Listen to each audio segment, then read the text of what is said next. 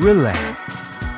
Those beats mean you're now listening to the very real people and places that supply your high. This is Grown Local with Billy Wayne Davis and Mike McGowan.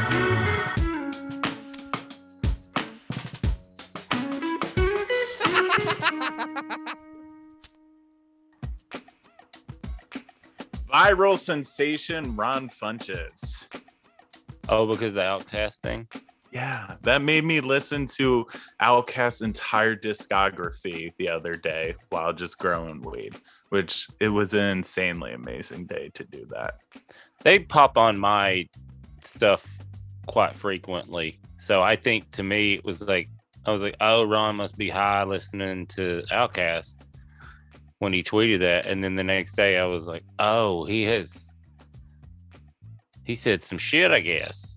Uh, I love that. I love that. That's and to my to our generation, arguably, come on. Do you know what I mean? Kind of.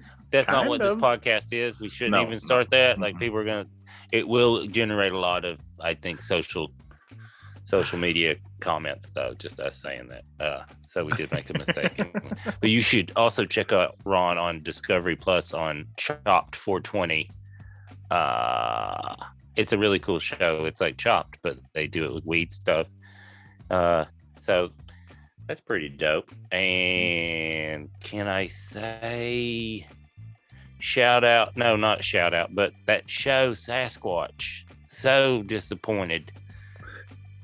Uh could have went real cool with it, but the way they went with it was I get it. They're trying to make money and sell the fucking TV show, but well a documentary or TV show needs to be done correctly about Humboldt County.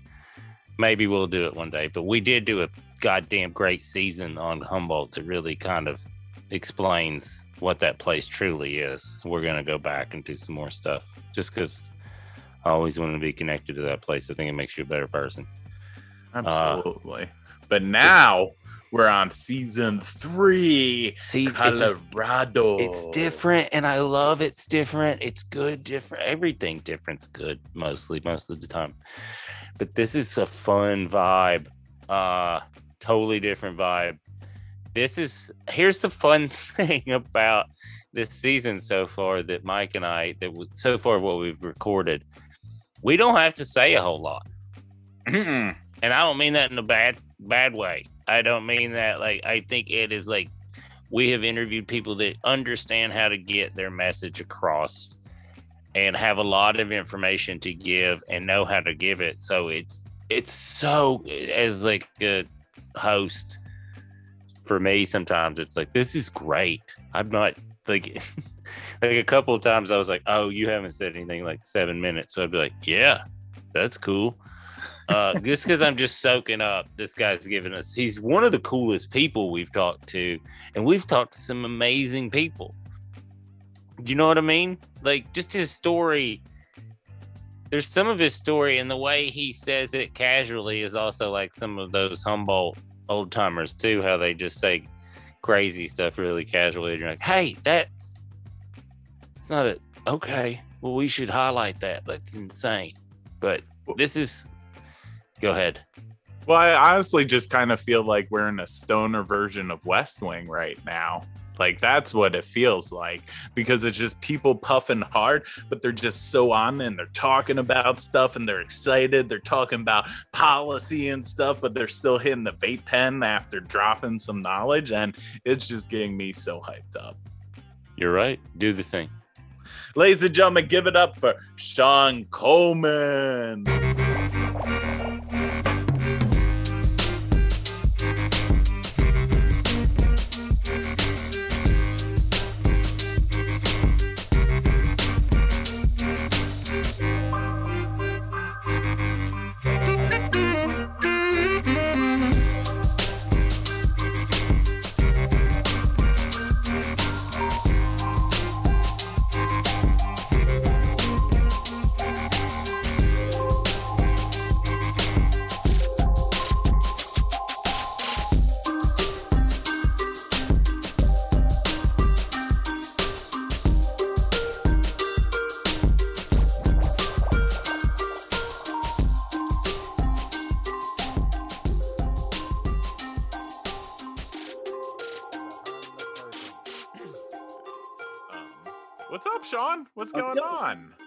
The clarinet lamp, I never got. So um, I it is a clarinet lamp. That is true.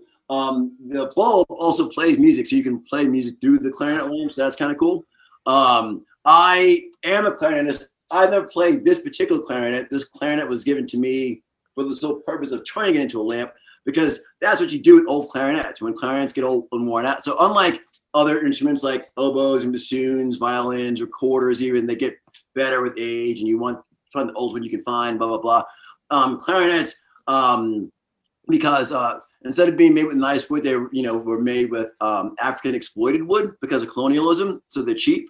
Um, but then you get low, low quality as well. So they so they they usually the way they've been made for the past under 200 100 years or so are, are you know out of uh, African black wood, out of it's completely exploited, exploited, very cheap, but they don't last very long. It lasts you know 10, 15 years and then after that you turn them into lamps. So there's if you look, you can buy you can buy clarinet lamps for all kinds, like cheap ones. Um, but like most clarinet players have a clarinet that used to be a clarinet in their house. I actually just bought, some very. Uh, I mean, I just bought. I mean, I just paid deposit on some nice new modern uh, made um, non-exploitive wood clarinets, like organically well sourced um, with clarinets from a German maker, handcrafted. Of course, these clarinets are not cheap, and you have to wait a year to get them. So, in a year or so, um, this clarinet, which is my current clarinet, which is definitely one of these old blood clarinets from you know built in France from the blood clarinets, this will be a lamp. Um, but today it still plays. So anyway, that's, that's awesome. Yeah, that, that's that story. See, we got to learn about clarinets today on Grown Locals, not just oh, about cannabis. Right. Yeah, I mean, you can now, now whenever you see a clarinet player with a black instrument, if you look at it and it's a French man, you can say, "Oh, look at you, man! Look, your exploitation, exploitation clarinet, man! You and your mm-hmm. blood clarinet." That's what I was. Wow. That's what I took out of it. I was like, man, I could talk mad yeah. shit about that. I'd be like, hey, yeah, man, you, gotta, you, you understand what you're who you're exploiting by playing that clarinet? That's right. That's right. That's right. Because they're probably gonna think, oh, well, you know, I'm a musician, so therefore, no, like give give it to him, man. Give it to him. Yeah, yeah. It'll, it makes Sing Sing a whole nother song now. It's like ah, layers on top of layers. That's right. That's awesome. So you are a musician? So yeah, um, I um was so I guess I I would say I'm a recovering clarinetist because that worked both ways. I um was a was principal clarinet of the Wyoming Symphony for for many years. Um, and um, I, I went to Juilliard. That was where I went for, for, college. So like that's my training, my life, and the whole world. I was in the world class music. Um, and then I um, I live in Boulder, Colorado now. And uh, there was during the Bush administration, like a lot of musicians, I was you know a uh, misguided, unguided liberal. You know, I, I, had lots of things I that I was sure I was right about. I had no base to believe in them. Um, anyway, I was upset at the, at the, Bush administration for whatever they did that I thought was wrong, and I was watching city council because I uh, needed a better hobby, and um, and I was uh, watching city, Boulder City Council vote. Uh, what was it? I think it was like five. It was like like eight to one or something like this, seven to something about to uh to to count these prairie dogs in this field where the person who was going to get the money to count it, there's a significant amount of money, was like please don't give me this money because I cannot do this job. This is a waste tax money. Please don't do it. Like, don't don't give me this money. And they're like, oh, we got to do it. So I was like, that's it. I'm running for city council out of completely misguided anger. And then after that, that's how I ended up going to the revolving door. Um, I uh, was got involved in Boulder city politics. And then at the time, there was a young gentleman on the Colorado School Board who was also lived in Boulder by the name of Jared Polis, who decided to run for Congress. And so I uh, got into a pretty public argument with him uh, about about a ballot measure he was running, which I vehemently disagree. With. What does pretty public argument mean? Oh, in front of large portions of the Boulder County Democratic Party um, about this ballot measure, they all were agree with, and I definitely disagree with. Um, but you know, we had a good conversation as a result of it, and so when he won his congressional seat, he hired me to be on the staff and that's how I ended up working on cannabis policy. Well, tip of the wow. that is hell. I mean, that is a rare story in politics where they're like, "Man, this dude bugged the shit out of me, so I hired him." Yeah, that, that, was well. Well, yeah, that's right. Well, I mean, I think that um Jared. I mean, you did it for good, but it's like just I'm just saying. Oh well, I'm glad you said that because I mean I I, I think that um you know and I and I say this with absolute admiration and endearment. I think this was self-interested on on Jared's part. I mean he um saw in me some and we were and, and, and it was likewise i mean because again at the time he was just some dude and i was just some dude we were just some dudes having some argument right so um you know i think what we both saw in each other was that that the that we were disagreeing on reason points. It wasn't like, oh, I just think you're wrong as if I want to be right. It's like, Yeah. I think you're wrong. I can tell that I'm not going to change your mind because I understand why you think you're right. Because why you think you're right is not crazy. It's just an alternate view Yeah. of things. It's just a way things can be, and both can actually coexist. So I think that's the reason why um, that you know when um, he went to DC um, and you know very quickly learned that Congress is exactly what it is. Right? It's an old institution that likes to do things a certain old stoic way, and certainly one of the things that's um, very prominent is that um, because it's an institution, because it's its own unique skill set, it's its own world of things that you just have to know to function in there. Most of the people who work there, you know, are for quote unquote from there, right? You know, which is to say that um, a lot of people who are congressional staffers, the legislative direct, legislative staff, legislative directors, when people are on, you know, C-SPAN saying, "Oh, you didn't even read the bill." Of course, they didn't read the bill or write it or any of these things because they're across the street raising money for their campaign. It is the legislative staff that's doing the reading and the writing and the research and all these things. Now, of course, these people may or may not have any information about the subject matter either. For example, here was a Juilliard graduate, clarinet player, um, you know, writing, uh, they're working on, on Dodd Frank, right, which the reform of the financial services. Uh, but now, grant, granted, at the time, Alan Greenspan was chair of the Fed, and he is a clarinet player, and he did go to Juilliard, but then he, you know, transferred to Columbia and studied economics afterwards. So I was gonna say he took a different path after. He did. He did. He, Yeah. he he he worked on financial policy after learning something about it. I started. Um, I went to. I started working on financial policy before learning anything about it because that is the Juilliard way. Could you at least play cal- clarinet for people while they got bored reading all that legislative? Uh, No, um, so that's why I say recovering clarinet. So um, I, I uh, you know, was, once I started, once you go into that revolving door of, of the world of policy, you may not realize you went through it, but then it just keeps spinning. So um, I worked in um, Jared's office in DC for um, a few years, which is when I began working on cannabis policy, actually. Um, and uh, I guess I, know, I mean, I, I don't know uh, who, if and, uh, and your audience knows or knows about this or knows him or knew him, um, I should say. But actually, the um, very first meeting I had um, on cannabis policy when I became, which again at the time was medical marijuana policy. Um, uh, this is back in 2009, 2008, 2009. Um, was with Aaron Houston and Steve Fox. Steve Fox, who passed away uh, yesterday, uh, was one of the uh, you know you know very. I mean, you know, to say that someone is an is, is an early leader in in cannabis policy reform is you know, I mean, who, who, how how far you have to go back? But in terms of where we are today, in terms of the strategy that got us from two states legal to most of the country, most people live in uh, some version of, of, of cannabis liberation, if not complete. Um, that work started with you know folks like Steve Fox and Rob Kampia, the really the, the, the coalescing of this strategy that got us to where we are. So it is you know a loss for for uh, that this community um, that you know and you know one of the things I have enjoyed about being a lobbyist actually is that it's backstage, right?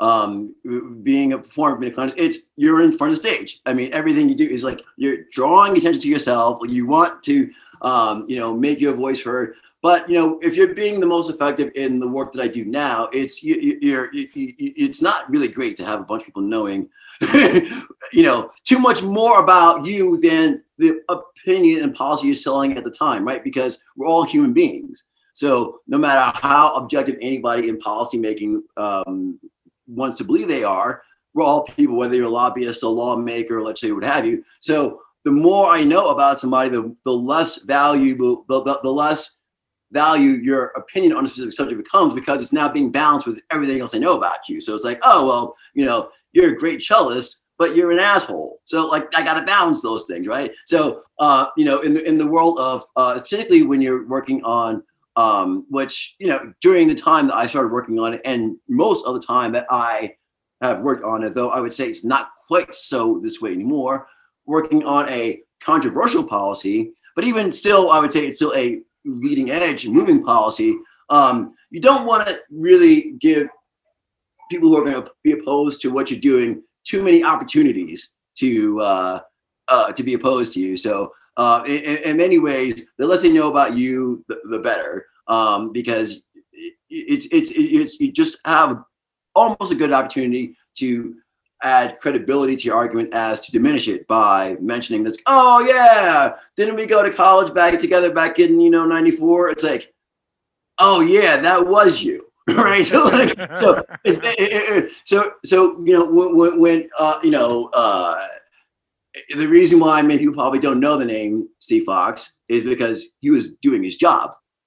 That's why you're not supposed to know his name, but it's because he was doing his job that um, and and and uh, pick a state that you're in that uh, if you have cannabis legalization, um, the, the, the work that um, Steve Fox, Aaron Houston, Rob Kampia, people who were my early mentors in this space, uh, we're doing. Um, you know, that's why we're here.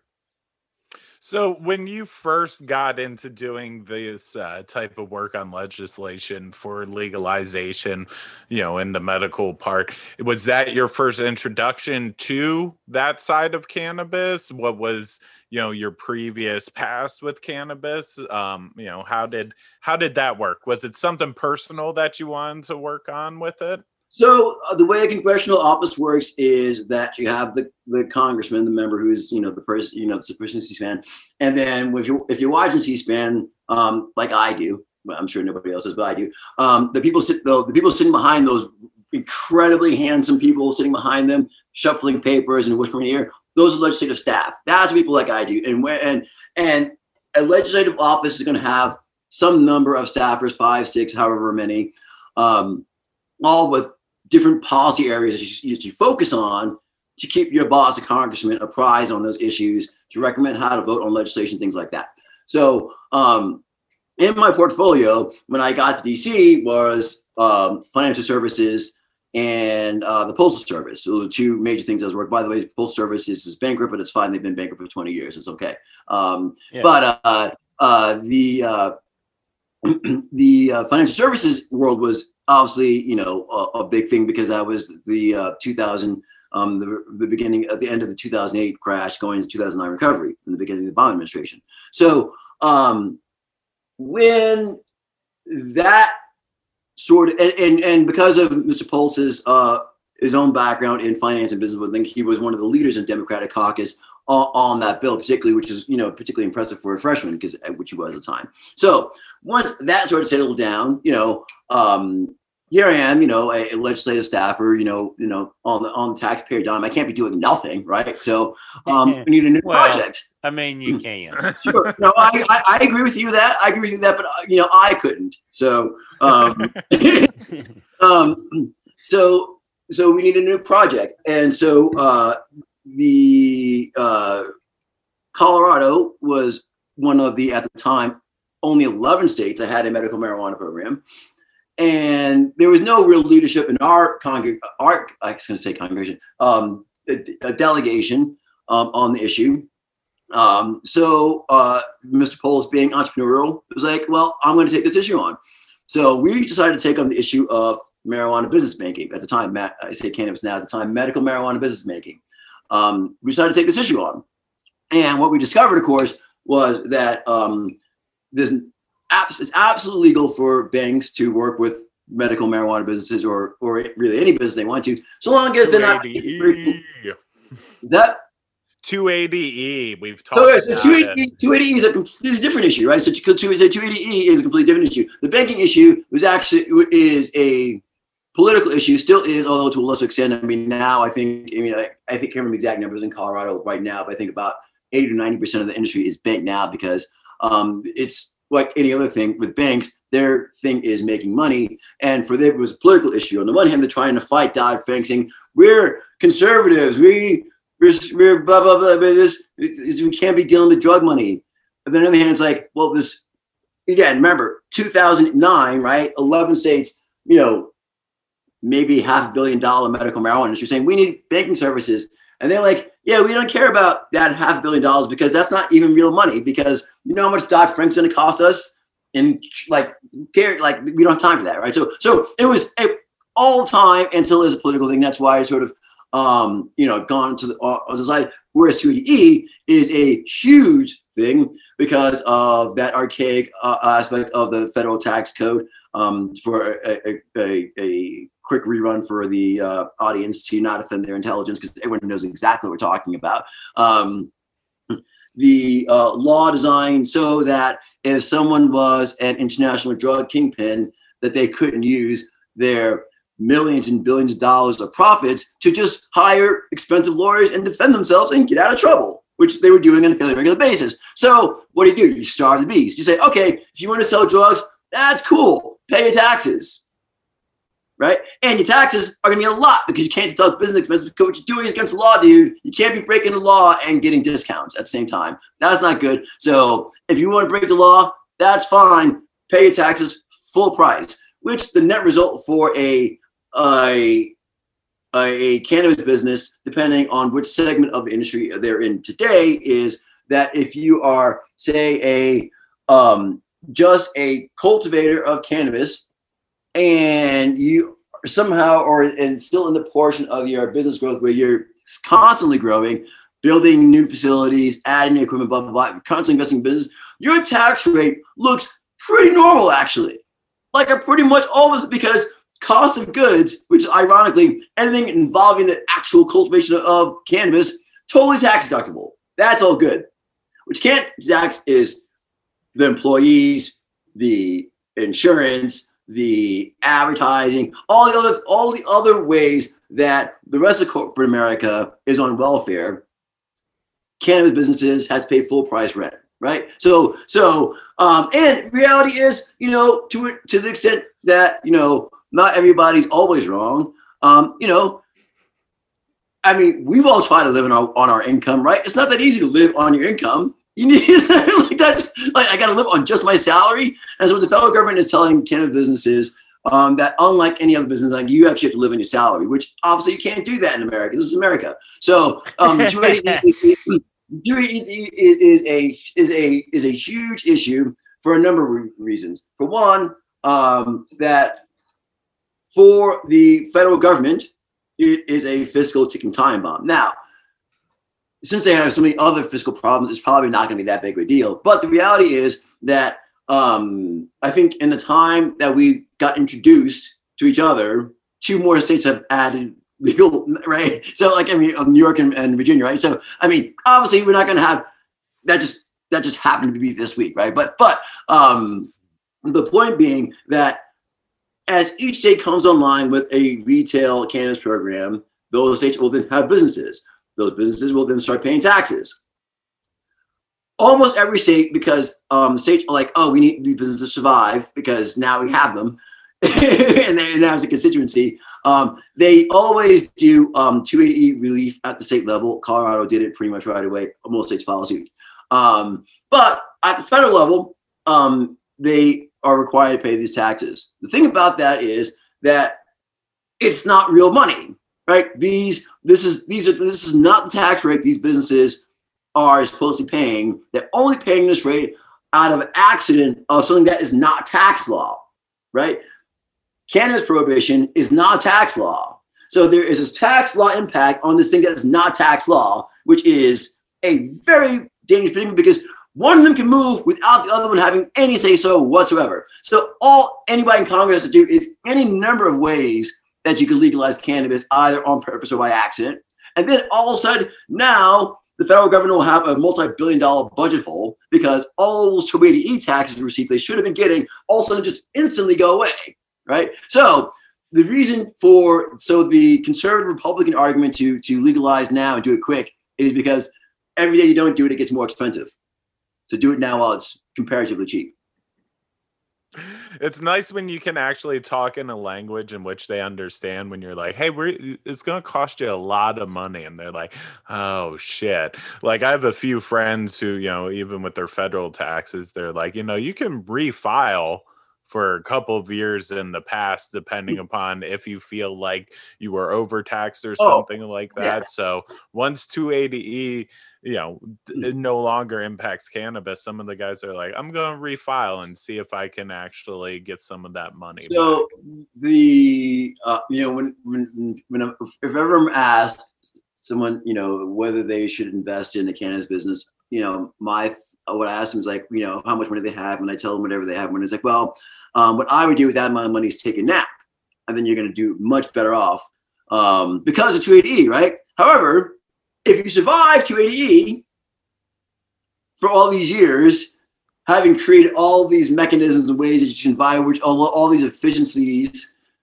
to survive 280, well, when that 80% burden goes away, you see, that's probably going to be a pretty nice day, right? So even if you're not refiling just that year alone, because you're expecting to not have 80% of the money that you're now going to have, and the thing is, nobody knows what is going to happen. It's definitely a win, right? It's it's not it's not an if question. It's a win. Um, and when it happens, you know that's going to be a, a, a pretty good day for everybody except the Office of Management and Budget. Because we've literally just been swinging with a donut on our baseball bat this whole time. You know, we're Well, oh, oh, having well, well, uh, or, or except that that that, that the, the donut um, was loaded with pennies that drip out only when it crosses the, the, the plate, and the federal tax bit is right at the plate. I mean, that- it's, it's the craziest thing. But um, yeah, but you know, it's not going to last forever. No, I'm very excited and hoping for the day that it changes, you know, because my cousin owns a dispensary and what he has to do for federal taxes is absolutely ridiculous. And, you know, Not snitch. what? no, he's paying it all. He's Yeah. totally very fearful that they would put a magnifying glass just because it's cannabis.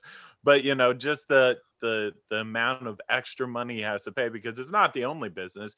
He also has a store where he sells nutrients and uh, soil and other stuff like that. And he's like, "How come I get to write everything off here, but I can't write anything off over here?" So it's definitely an exciting time for when So the 280E is one component, and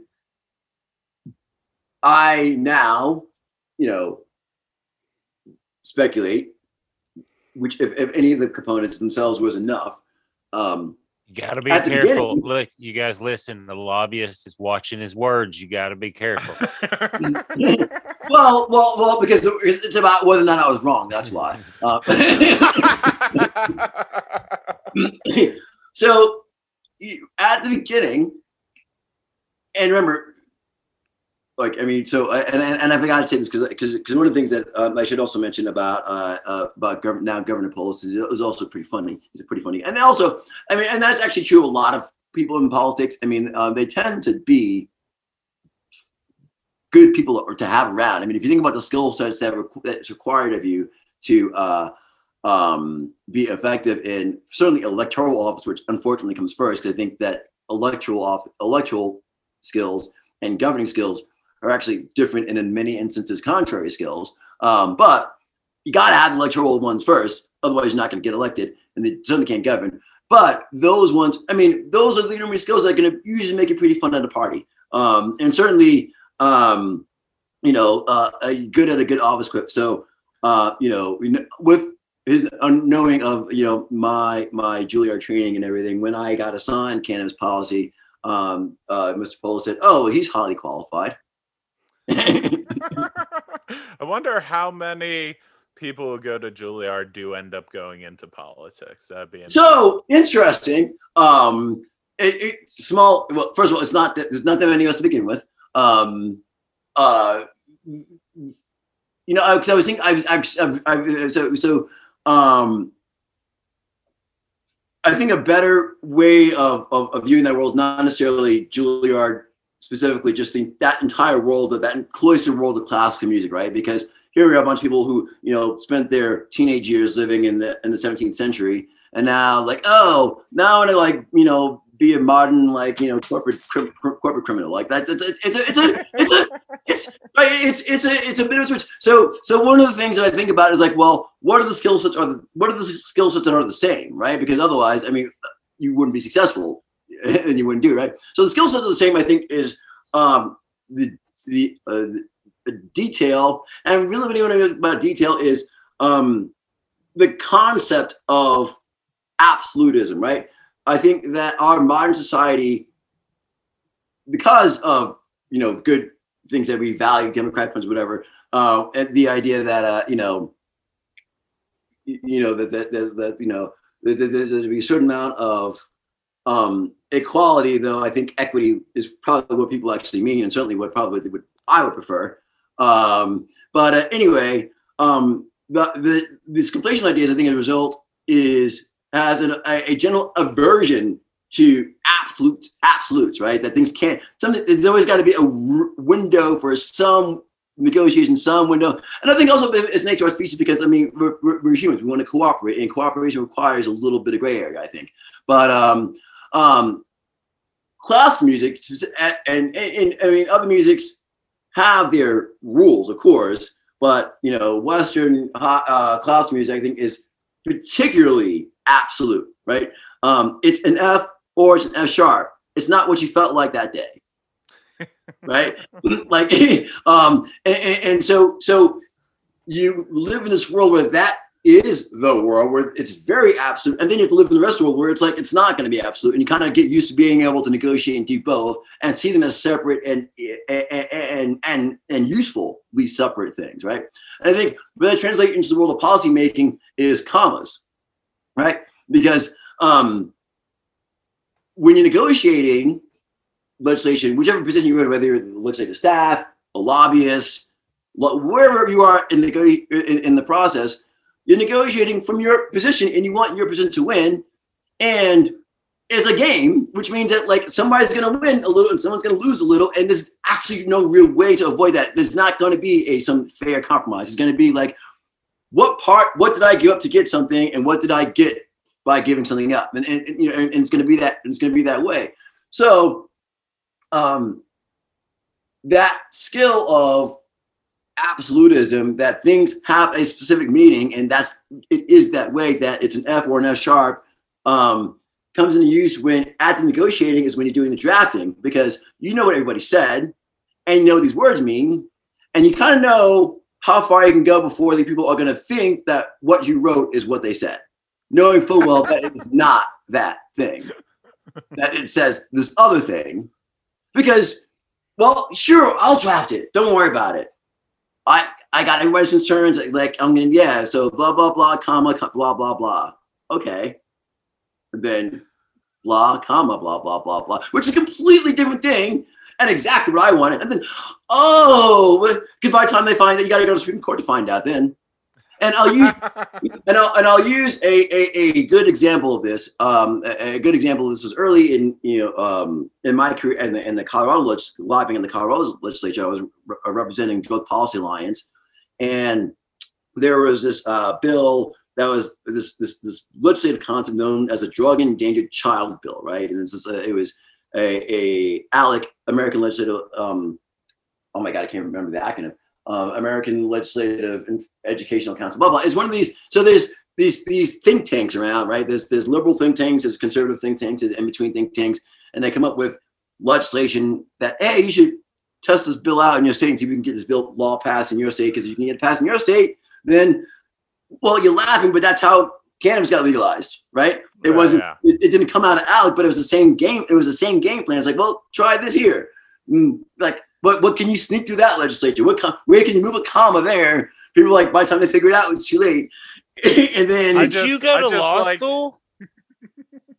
No, I did not go to law school. That is it, it, so the, the the the the common ways into into the way I the way I um I I think I help people understand um the career path as far as I understand career path and and policy in, in general is that you end up in the legislative staff pool, whether it be at the state level or the congressional level, um, that is what I would say is the equivalent of being an undergraduate. You're in college, right? Yeah. So like you're you're you're you're you're you're studying many subjects. You're trying to figure out. You maybe have a major, maybe you don't. But like you know, like but you're you're learning the ropes. You're getting. But what you're really doing there is that actual skill is is the Rolodex, which is an archaic term now, right? Like but like um like you're you're like because again, it's still a people business and it's like it's it's the most people business. Politics it's in the name. It's most it's literally people business right? So um you know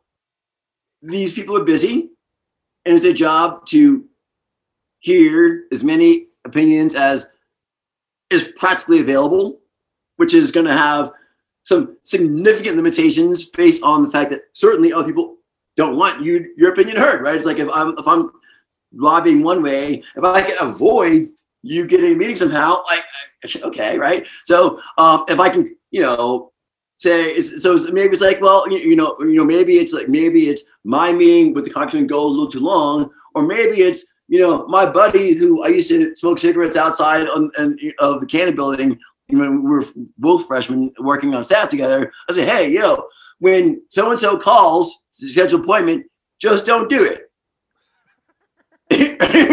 right because so that so so so the so because it's it, it's it's a and, and you know with a reason why is like because they're gonna waste your time because this that the other There's reason a word for what you're describing. is called politics. right right right exactly That right is- right so so so but so no i did not go to law school but but in general i think that the the the, the path is that either you, once you're done once you're on uh uh on a congressional staff um either the, the, the two kind of career paths from there are you sort of either go directly into the workforce which is lobbying that's definitely the revolving door then you just kind of start spinning. Or a lot of times then people then go to law school after being in congressional staff because having a law degree is a valuable skill in this in this space and then a lot of times they end up becoming lobbyists anyway just with a lot more student debt as a result of it. But um but uh and and and frankly you know i'm not sure if the, if the object not for all the aspiring lobbyists out there you know and like you know skip law school just just just work for the right member of congress and it might take it might take a few it might take a few members of congress to get it right which is going to be good which is why you don't really have time to go to law school just you know start doing that but anyway It's so um, eerily similar to the entertainment industry that it's it's like it's so funny or, to me. or classical music right or any industry It's I so mean, fun. honestly, growing cannabis, like I don't have a degree in horticulture. I just hung out with people that grew weed and learned how to do it. And you know, there's people who are now coming into this industry who actually do have, you know, college schooling in horticulture and it's like oh yeah but you don't know a lot Yeah, about exactly. it we say, We'll, we'll see how valuable it actually is, right? And so, you know, um, you know, you know, if someone were to say, "Well, is Juilliard training the right training for being a lobbyist?" Back to that original question, you know, is musical training the right training for being a lobbyist? I don't know, but what I do know is that um, in going to even uh, uh, uh, uh, going even further into the, to the rabbit hole, uh, even more private and elite institution, you know, of the people that I went to music camp with when I was a kid, three people in my in my cabin one year are lobbyists. right. So so so so that, that that's a pretty high concentration. that's a good amount that's a good amount of Right. uh, what was the Yeah, diet yeah. there at camp? and and and if you want to go even further, the other two are both violists. So there's some alto voicing going on here, clarinet, the clarinet to the violas. I mean, there's some alto voice. You know, maybe maybe just you know maybe you don't get maybe you don't get enough attention in the orchestra. I mean, so that we just have to like you know that's how we act out. You know, I, I would guys are just like We can't. They, no one pays it. Let's go legislate. so what was it like to work on cannabis legislation and now see what it all has So, become so I'll, I'll, I'll, I'll- I'll answer that question by way of finishing that the story. So the um, there was that drug endangered child bill, and um, the uh, uh, the object, of course, was to harass medical marijuana patients and take their kids away from pretty much any reason, right? and so the way we defeated this bill was um, uh, we uh, got an amendment, amendment introduced because so we, you know made I mean and, and of course you know and of course these things I learned as a lobbyist a lobbyist is a has similar things to being a legislative staffer but certainly has some things that are different one of the things that you learn right away that's different is that you can only do things but so many times when you're a a lobbyist because you can't go running go running the day like oh congressman they're, they're no i mean you're like you're They're just doing fired. politics.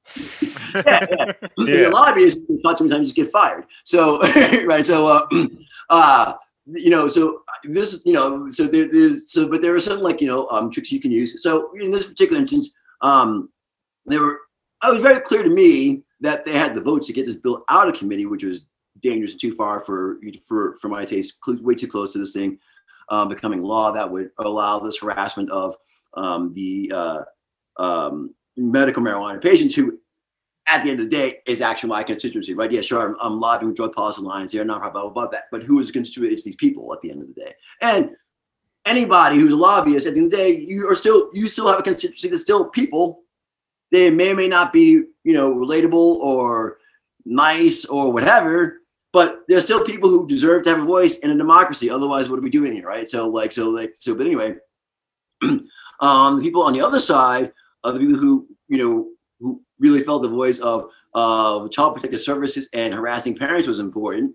Um, you know, they, they not only did they have the voice, they had the votes, which is far more important. So, um, realizing that um, I had to negotiate in good faith because they had the votes, um, we did, we did, and I was like, all right, all right, let me help with drafting of language that we can all agree in because we came to this this um, what made it seem like was going to be an innocuous balance point that the definition of child abuse would have to have the word and in it, right? It had to be two things. It'd be a conjunctive.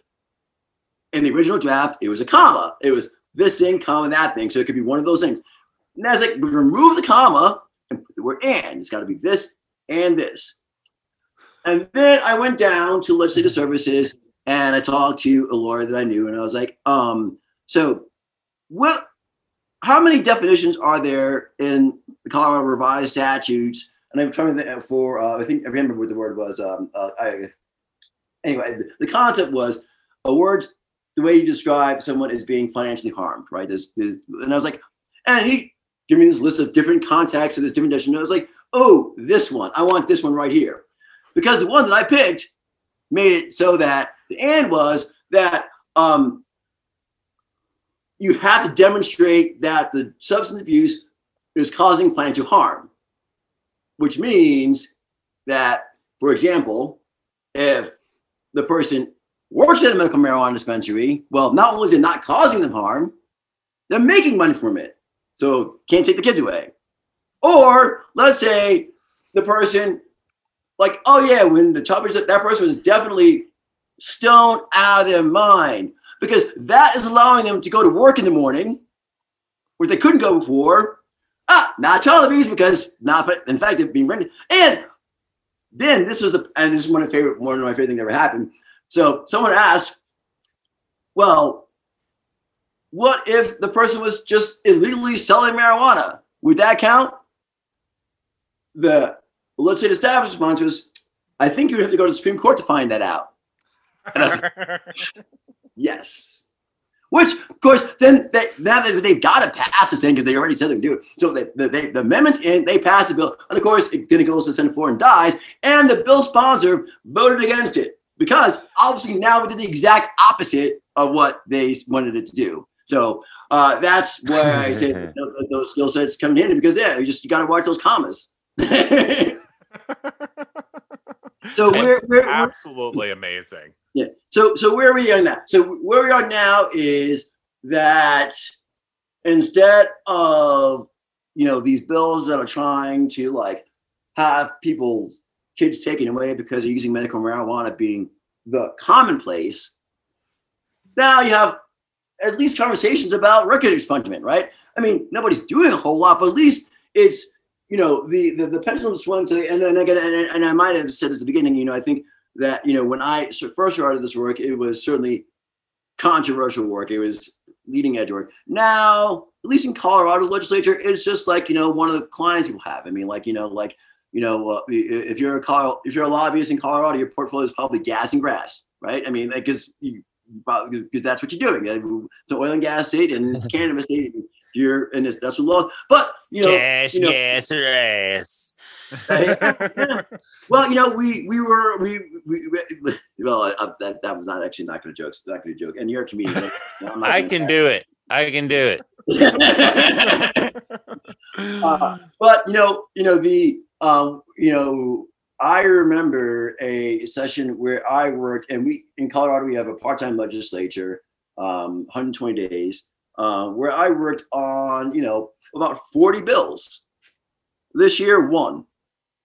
So that's and and, and the bill is about um, just keeping in law what is already existing, which is allowing um, dispensaries to do curbside delivery um, during the pandemic, right? Now, remember, you got to remember that until the pandemic, it was like, oh my God, you cannot, you you you have to like be inside behind a double secret door under cameras to sell cannabis. And I was like, yes, go ahead and do it in the alley. That's fine. so so so we so that now that's not to say that um though that the the culture war aspect of this is not still ongoing. So if you watch, you know, here I am saying that, you know, oh well, you know, it's it's it's fine and, and is great. And you can just go buy cannabis from the Helping Hands in, a, an alley. Uh, Helping Hands is my um cannabis is was my client, so I can't help but pitch them downtown Boulder and Pearl Street. That's the, the best. And now my dog's gonna start barking when I'm trying to do the the plug. That's great, great plug. Oh, that's great. Don't worry, this happened in Humboldt too. So Yeah. keeping the Uh, tradition going. Yeah, but so you know, you, you know, uh, you know, I, I say things like, oh well, you know, it's it's great now. You can like, you know, you can get a uh, Lago. That's enough. You can get you can get curbside delivery from Helping Hands Cannabis, ten to seven, you know, seven days a week, no big deal.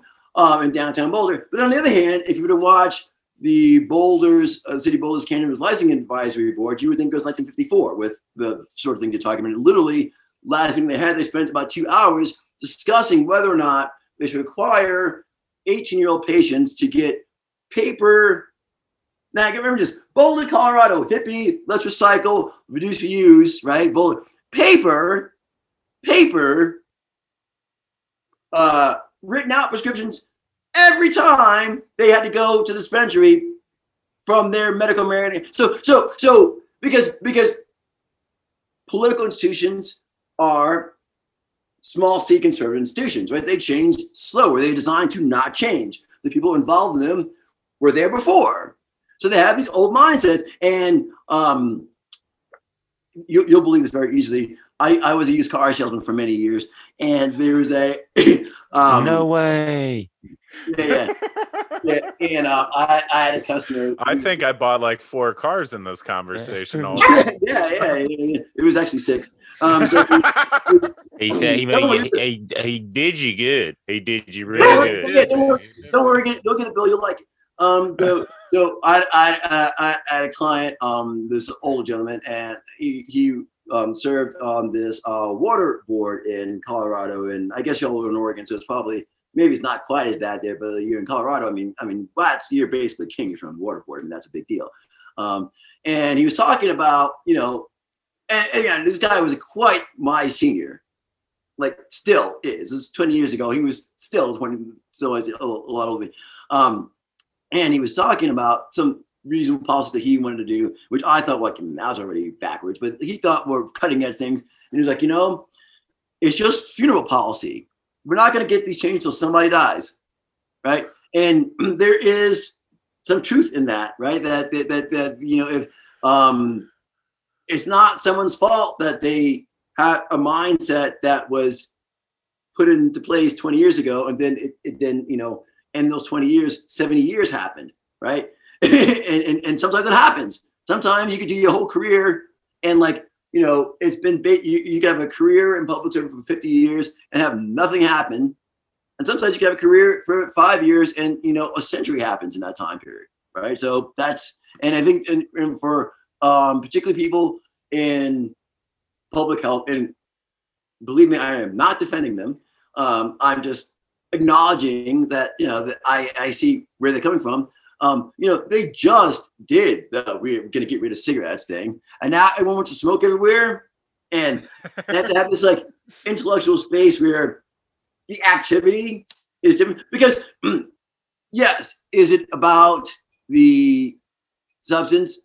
Sure, sort of, right? Yes, I mean, yeah, I mean, uh, I am not going to dispute that um, that there's that there's no effect of either cannabis or tobacco, positive or negative, because otherwise no one would do it. There's obviously some effect, right? Um, the question is who, what, where, when, how, how much, and there's there's a lot there's a lot of gradient there. But that's the thing. There's a lot of gradient there. So how do you legislate with all this gradient? You can't. You just got to pick somewhere and say, "This is my line. I'm sticking to my line, and I'll, I'll move my line." When someone gives me a reason that moving my line doesn't change my life, right? and so, um, you know, if, if, you're a person who's like, well, I've spent the past 20 years getting rid of like no more cigarettes, no cigarettes bad, smoking's bad, like it's going to take a person a while, that person a while to see that, oh, but a cannabis hospitality lounge is a totally different thing. and and I'm not saying they're not capable of seeing it. I'm saying, but on the first day, I mean, okay. they wouldn't have been doing the job. I was before. in I was in Austin, Texas last week, and sat and got CBD coffee. Uh, for I got it. The deal was I got a CBG CBD, actually a Delta Eight joint, and a CBD coffee for ten dollars together. That was the deal. And then I sat outside uh, on the sidewalk of a strip mall and smoked and had a conversation with the owner. And I was like, I live in Los Angeles, California, where it's completely legal, and I mm. can't do this. And that right. makes me insane because I'm that's, in that's, Texas doing this. That's exactly right. That's exactly right. Um, and, and, it's the same in Colorado. I mean, and I, that, um, I mean, I don't think it's, and of course, all these things are subject to who and where, of course. But um, you know, I think it's certainly the case that personal behavior that people used to not care about because of the understanding that caring about it was too much, right? like, I mean, I might care that someone's smoking a joint outside of my store. I might not care enough for them to have a felony, right? Yeah. But now, if it's like, yeah, I want you to get a $25 ticket, asshole. You're smoking in front of my goddamn store. Cop, come give this guy a $25 ticket. Right. So it's there is, you know, we're still well, all these interactions are still involving people who are people who like you know, I I, I uh, and you know, like I, I, I, I, don't know how this is going to sound come from lives, but I, I just can't help but believe that I mean, and this goes back to the whole thing that you know, it's it's it's sometimes you have to balance what you know about somebody from what they say because you know they may. but you know, I I even from um spending years in lobby pool, which has some of the antisocial features that people suspect it has, but also that maybe in some instances those behaviors are actually serving a useful social cooperative purpose in those in that particular context for on the one hand and on the other hand that even if not so what? Um, because at the end there was a result so somebody must have cooperated for there to be a result right? Because even if a bill fails that is a result. That means somebody got together was like here is i want these people over here want this to happen. So we other people don't want it to happen. And so now it didn't happen. It may have manifested in a way that the proponents don't view as cooperative. Right, you know they might have they might have discredited you and said that you're wrong and that you're stupid and you're ugly and whatever it is, and that's why your bill should go down, right? But those people were working together, so we are so cooperative, right? That, that, that I just we're not going to get past that our, our inherent like cooperative. So I do think that in terms of how um the cannabis consumer is treated inequitably by the uh, non-cannabis consumer because I don't want to suggest that that's always the case, but we're talking about the instances when that it is the case. um, I think that yeah, you're going to tend to find that um, the non-cannabis consumer is going to be more motivated to treat the cannabis consumer inequitably if it's legal because the con- they know it's not that big of a deal. Like their their convenience is now clearly more important than you're not going to jail because you're not going to jail. So I mean, I now so now it's really your convenience against my convenience. And my convenience is always going to win that because that actually is a species of cooperative. You may not like the outcome, but it's cooperative. I'm cooperating with people inside my store who also didn't want to see it, right? So that's who I'm cooperating with. I'm just not cooperating with you. I'm cooperating with other people. And as a result, I cooperate with other people. You got to go. so, Yeah. so I think that. So I think that that I think that's you know a what I think I think that's why we see that because even in I say even within Colorado, right? Uh, we look at um, a city like Boulder, which is relatively backward looking in terms of things like certainly uh, um, its regulatory policy for its cannabis businesses, but you know even moving forward with things like cannabis hospitalities, you know, whereas conservative Colorado Springs, home of you know the Focus on Family, has had cannabis lounges for ten years, right? So there you have it. It's so interesting getting to hear the way that the sausage is made, basically. I, mean, could, this I love been- it. I could listen to the whole. I could listen to it for like four or five more hours. So we may call you back if Oh, you if you can talk. tonight. I'll just send mean you some of that? Willie's Remedy CBD coffee right before, and just let you go because I love I love seeing how this politics sausage is made because it is. I have some lawyer friends, and that's what I say. I'm like, so it's commas, right? And uh, one of them just laughs, and he's always like, I mean, it's more than that, but if you want to say that, yes, yes, it is a lot of.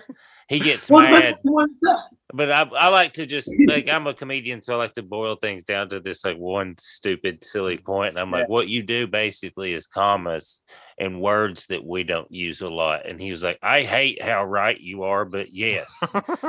Well, it's it's it, because because you know um, so I, I will do a, a little more plugging. Um, once you once you come to Boulder, I went downtown to Helping Hands Cannabis and found some place to legally consume all the, the excellent different poison. Um, Yeah, I okay. down with, I, I would sit down with um, um, uh, Colin Woodard's book, American Nations. And the premise of this book is that the reason why we the our um, continental political system is so dysfunctional, and to a lesser, lesser extent, um, certain states are significantly more dysfunctional than others, is because uh, there is the human aspect to the political process, right?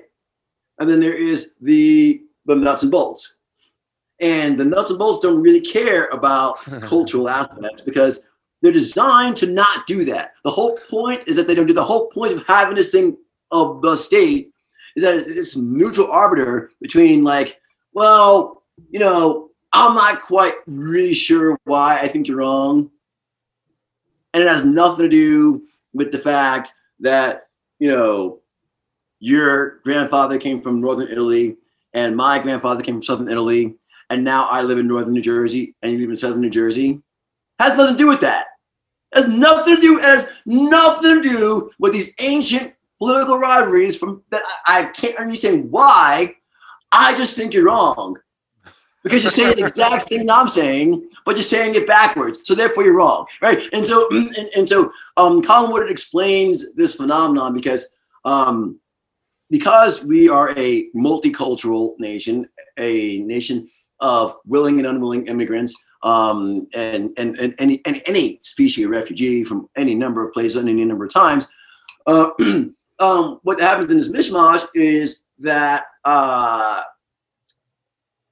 these cultural tensions have to find a way to manifest themselves in a way that allows us to not feel like we're a bigot, right? I have to, I have to find some reason that's intellectual why I disagree with this person that I have no business disagreeing with, right? So I have to somehow invent them to be this other. I, they have to be witched somehow, right? And I think that um, to the extent that there is still controversy in cannabis policy, and I think that because that action is now moving down to more local levels, because state governments have become more sophisticated on this sort of things, making sort of behavior less tolerable, although it used to be very tolerable. Um, that um, what you see remaining is this these culture war hangovers. Like it's you know, if I'm if you're smoking a joint outside of my coffee shop, it's gonna be more than just you're smoking a joint. If I'm gonna do something about it, there's gonna be all these other cultural overlays that are gonna determine whether or not I'm gonna say, hey, could you move down the street, or I'm not gonna talk to you at all. I'm just gonna call the cops, or if I'm gonna come out and join you right? There's, there's because all of those things are, are potential responses, and almost and they're not governed by the relevant law, right? Because if they were governed by the law, there should only be one response. But we all know there's not, right? Yeah. So so so so so um, I think that it's um, I think we all do ourselves a, a, a big favor to understand on how many levels we're operating who are operating in these systems and, and and embrace it because it's not they're not necessarily bad things. It's just it's just inf- it's just data points just information because if you don't the people who do know about it are certainly manipulating you because they know what you're doing why you're doing it. So they're going to be one step ahead of you every time. So it's better just like you know what i should be i should go into a situation aware that you know because of my life experiences and my tendency to see the world a certain way I'm going to have these biases and certain blind spots. So when I come across them, I should be aware of them because, first of all, this person might just be right. Yeah. you know? No,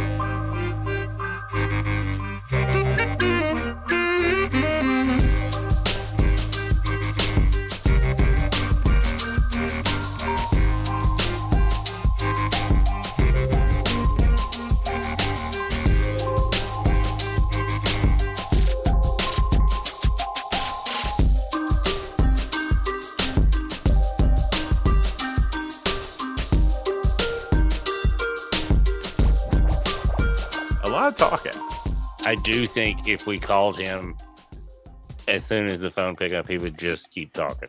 And I don't mean that in a bad way. I just think he just has a lot to say. But I do mean it in a funny way because he has a lot to say.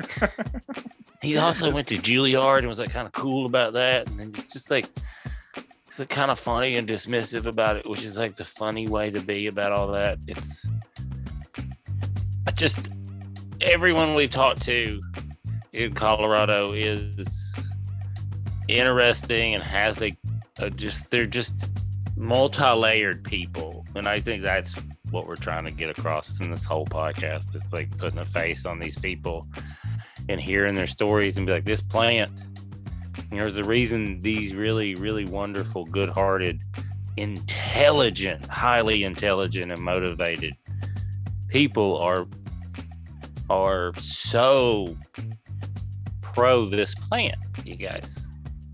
It Let's helps let, their brains just do all the things. let things. your nerdy aunt that's probably anti, just those uptight ladies who are like, well, I like music, and uh," let her let them listen to old Juilliard here. Play this episode.